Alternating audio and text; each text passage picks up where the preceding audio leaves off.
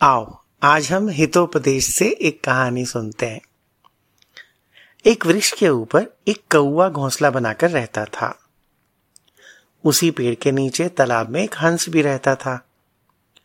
कौए ने एक दिन हंस से दोस्ती करने का विचार किया और मौका देखकर उसके सामने दोस्ती का प्रस्ताव रखा।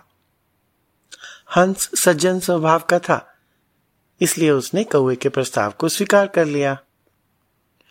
पेड़ पर तोता और मैना इस पर बातचीत करने लगे कि कौआ और हंस तो दोनों अलग हैं तो इनमें दोस्ती कैसे हो पाई? इस पर तोता बोला, कुछ राज भी हो सकता है। मैना बोली, बात तो सही लगती है।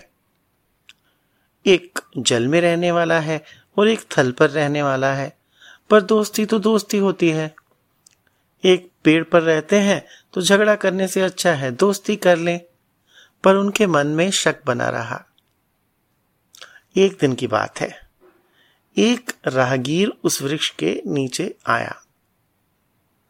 वृक्ष क्योंकि छायादार और तालाब के समीप था और गर्मी का समय चल रहा था तो थके हुए यात्री ने वृक्ष के नीचे बैठकर रोटी खाई और ठंडा पानी पिया।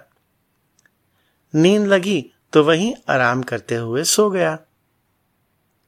परोपकारी हंस ने उस यात्री के मुँह पर पड़ती हुई धूप को देखा तो पंख फैलाकर छाया करने लगा, ताकि यात्री के मुँह और शरीर में धूप ना लगे।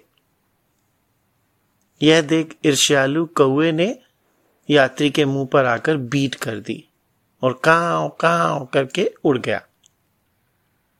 इससे उस यात्री की नींद टूट गई और उसने ऊपर की ओर देखा तो वृक्ष की डाल पर हंस को बैठा पाया। उसने सोचा कि ज़रूर इस हंस ने मेरे मुँह पे पीट की है। उसने गुस्से में आकर अपना धनुष बाण उठाया और तीर चला दिया। हंस तीर लगते ही धड़ाम से धरती पर आ गिरा।